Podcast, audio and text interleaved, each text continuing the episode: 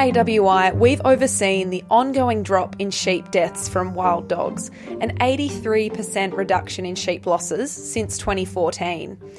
And that's been through funding collaboratively and utilising those tools of wild dog coordinators, fences, baiting, trapping, shooting, and technology aids for identification, mapping, and alerts. There is one long standing alert tool which people have mixed opinions about wild dog trees.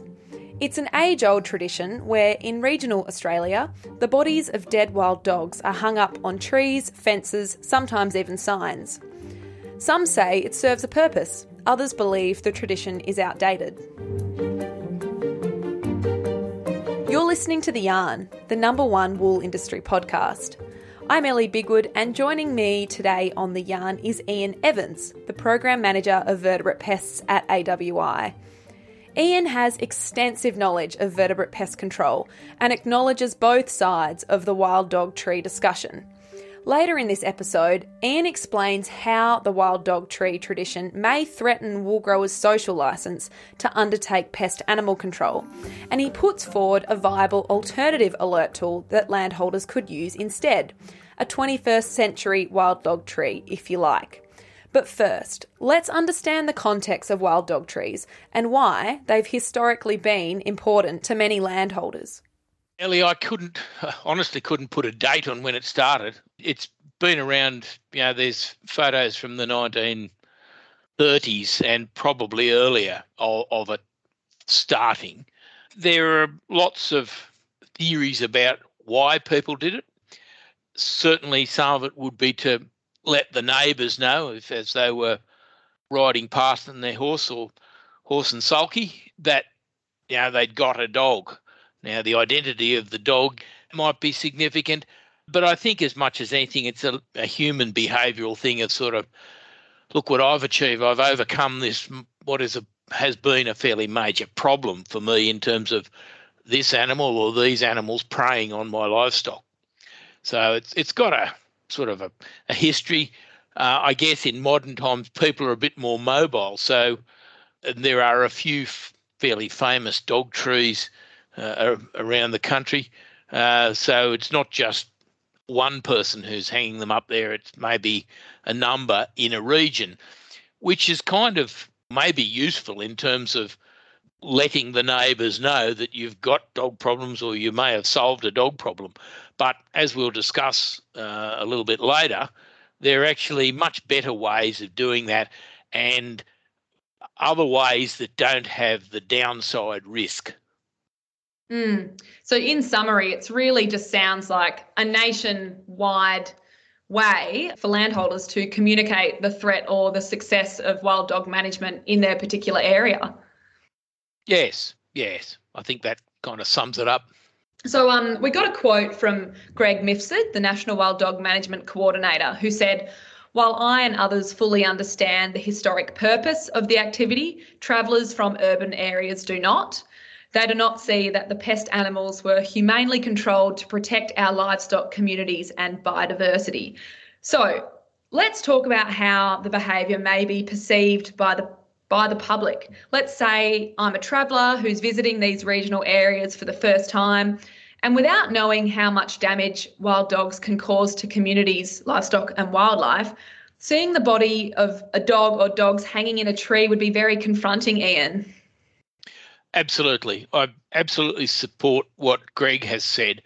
And I often think of that public view that Greg is talking about. And, and it's something that all of us who are involved in pest animal control are concerned about. It's like the front page of a paper to somebody almost from another completely different environment and where most of our population is uh, from an urban environment. And it's no more and no less, and in many cases, it's you know it's no more informative than the front page and picture and or headlines on a paper are. Unfortunately, there's no easy and quick way of in one picture conveying the damage that can be done by these predators, uh, the impact of that firstly on the livestock and secondly on the owners and managers of the livestock uh, and their uh, family businesses. Particularly in the last last 18 months or since since COVID really began, we've got a lot more people who are travelling Australia's regional backyard and visiting these areas and with so many mobile phones and cameras, these images spread like wildfire on social media. And to your point, they can receive a lot of criticism because they don't understand the background of the images, which can paint farmers in quite a negative light. Absolutely. Uh, the the picture is passed on frequently misinterpreted. The true story, the background behind how the body of the predator gets to be there, is almost never known by a casual observer. And mm. all of that is is a risk because it relates to the social license, our ability under what are very strict regulations in Australia, very strict regulations, to lethally control predators of our domestic livestock. Yeah, that's exactly right. And I want to build on that further, Ian. So, you know, putting that simply, that is the risk of the behaviour to landholders and to producers is risking our social license to maintain wild dog and feral animal control, which you know you know almost better than anyone, which we've worked so hard to develop. Yes, we certainly have, and as most of your listeners will know, the access to the tools to control pest animals, be it lethal control, and that's the the main one, but also other tools that we use for pest animal control, access to that is very strictly regulated and essentially we hold it the access only because the regulations which are determined by the various regulatory bodies and they take their direction from parliament in each of the states. So if our elected representatives in government believe that there's a majority of people who think that this is such an important issue that they might change their vote uh, as a result of it, then they can take away that right to use things like the toxin uh, known as 1080, which is uh, sodium fluoroacetate, the use of leg hold traps, again under very strict operating conditions, and so on. So we really operate using a privileged set of tools which it's important that we use properly. And I think almost certainly the vast majority of producers and professionals who control pest animals do use those tools properly and according to the regulations. But we have to be very aware that any misuse or any perception of misuse, and that's the problem with the dogs in trees question. It's about perception, and probably the, the thing we can do best to manage that perception is to eliminate it. Mm, I think you touched on some really key points there. One, understanding the regulations and using the tools in line with those regulations. What would be the implications of losing the right to use a tool like 1080? Well, um, from the sheep or goat's perspective, it could be horrifying. Um, However, there are some who would say, well, we have alternatives, uh, or you should find, you should do some research and find alternative toxins to 1080. Yes, and there are other toxins registered for other species, which may or may not be useful for dog control. But the one thing that we do know uh, is that 1080, it is extremely cheap. It is not only extremely cheap, it is extremely effective, particularly against canids, i.e., wild dogs and foxes. And those are the two predators that we are most concerned about. Yes, 1080 is used for other species, but it's the cost and the fact that you can go after wild dogs or foxes in a way that is very, very targeted to them the dose rate is extremely low, but because 1080 is so highly effective on the canids, on dogs and foxes, it means that most other species, and certainly virtually all Australian native species are highly tolerant of it. And part of that is the fact that we actually use very little of it in the baits that we put out for wild dogs and foxes. So, cost would be the first thing that people would notice, but I would say we'd be looking at an increase in cost per dose in the order of a magnitude of five to 10 times the current cost of the poison, let alone whatever the substrate is, whether it's a manufactured bait or a fresh meat bait, the toxin alone would be five to 10 times dearer if we don't have access to 1080.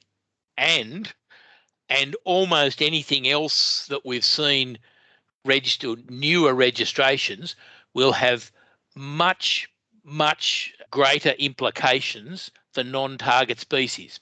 Mm. There's no indication in any of the alternate toxins that we've seen that they will be as highly tolerated by our Australian native species. And I think that's a key point that often a lot of misinformed people miss that 1080 as it stands is the most effective control tool we have because it doesn't affect native wildlife.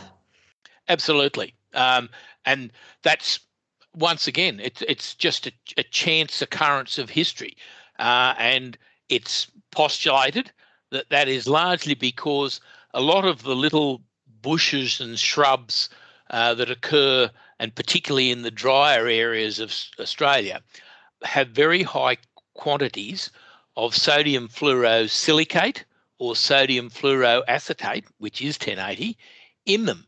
So the species, the Australian native species, have evolved in an environment that's very high in either this toxin or a very close analogue of it. So they evolved with a lot of this stuff in their diet. So hence they're pretty tolerant to it. And obviously Hmm. that varies from native species to native species. But if you set out to design uh, a toxin to take out wild dogs, you would, and you were successful, you would probably come up with 1080. So, in summary, Ian, just wrapping up a few key points on what we've talked about so far, we understand the history, the long history of hanging the bodies of wild dogs from trees and fences. We also acknowledge how the behaviour may be perceived by the misinformed public. And we know that there are serious risks to the social licence and allowing producers to maintain wild dog and feral animal control, particularly threatening our use of 1080. So that is why we are discouraging people from undertaking that behaviour any further. However, that said, there are other options to recording and monitoring feral animals, which from its history, we know that's important. We know landholders want to alert each other that wild dogs and ferals are in the area, and that's a good thing. But we do have we do have other options to recording them, and AWI actually contributes funding to FeralScan, which you could say, Ian, is the 21st century wild dog tree. Absolutely. You've summed it up really well, Ellie. Um, in terms of letting your neighbours or the key people who would be members of your wild dog control group or a vertebrate pest control group. FeralScan is a suite of products that are used on your mobile phone or on your computer and or on your computer and it allows you to choose absolutely who you let know what you let them know and uh, and you can tailor make that to suit the, the needs of communication so logically in a wild dog group you want to let everybody else know in the group uh, within wild dog scan you can actually tell them where it was.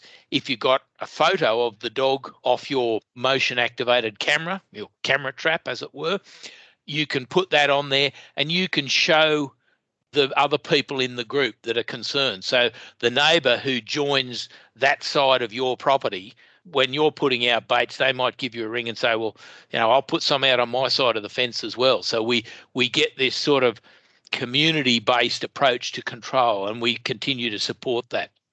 The great thing about the modern technology is that individuals can choose exactly who they communicate with and who they don't. The other thing about FeralScan, and I know there'll be people listening who will say, "Oh, yeah, that's fine if you've got mobile phone coverage." FeralScan works as in the absence on site of mobile phone coverage. In other words, you can record that you saw a dog here or you trapped a dog somewhere else. Uh, you can record that spot, even if there's no mobile coverage there. When you come back to mobile coverage at home or when you cross the top of the hill on the way home, that information will download at the point in which you've got mobile coverage. Similarly, if you take it back and record it on your uh, on computer, it'll it'll link through that link. So it's it's sort of what is for people in country Australia one of the most limiting factors, and that is the uh, what is a fairly ordinary coverage of electronic communication. Mm. And FeralScan, in its whole suite of resources for different key pest animals that affect wool growers and other primary producers, it contains data entered by more than 25,000 people in Australia, making it the largest community driven pest animal monitoring program in the country. The more data that's entered in the app, the more useful it will be to landholders and people that use it. Absolutely.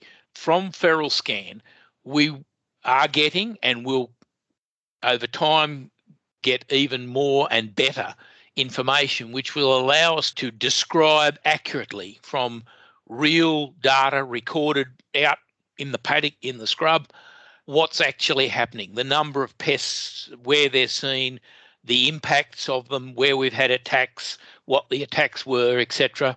We can even, you know, if you want to put photos in there, that can go in. The only limitation is the, I guess, imagination of the users. And certainly the details, but I would strongly suggest to people that they investigate the use of FeralScan that's one of the reasons that AWI has uh, invested in round figures. It's a bit over 100,000 a year to pay our share, the wool industry share of uh, providing, developing, and maintaining this electronic communication uh, service, uh, which I guess I would call uh, it's the 21st century uh, dog tree. So, FeralScan, the 21st Century Wild Dog Tree. FeralScan receives funding from AWI, the Department of Agriculture, Water and Environment, and New South Wales DPI through the Centre for Invasive Species Solutions, and therefore it is a free resource for you to use.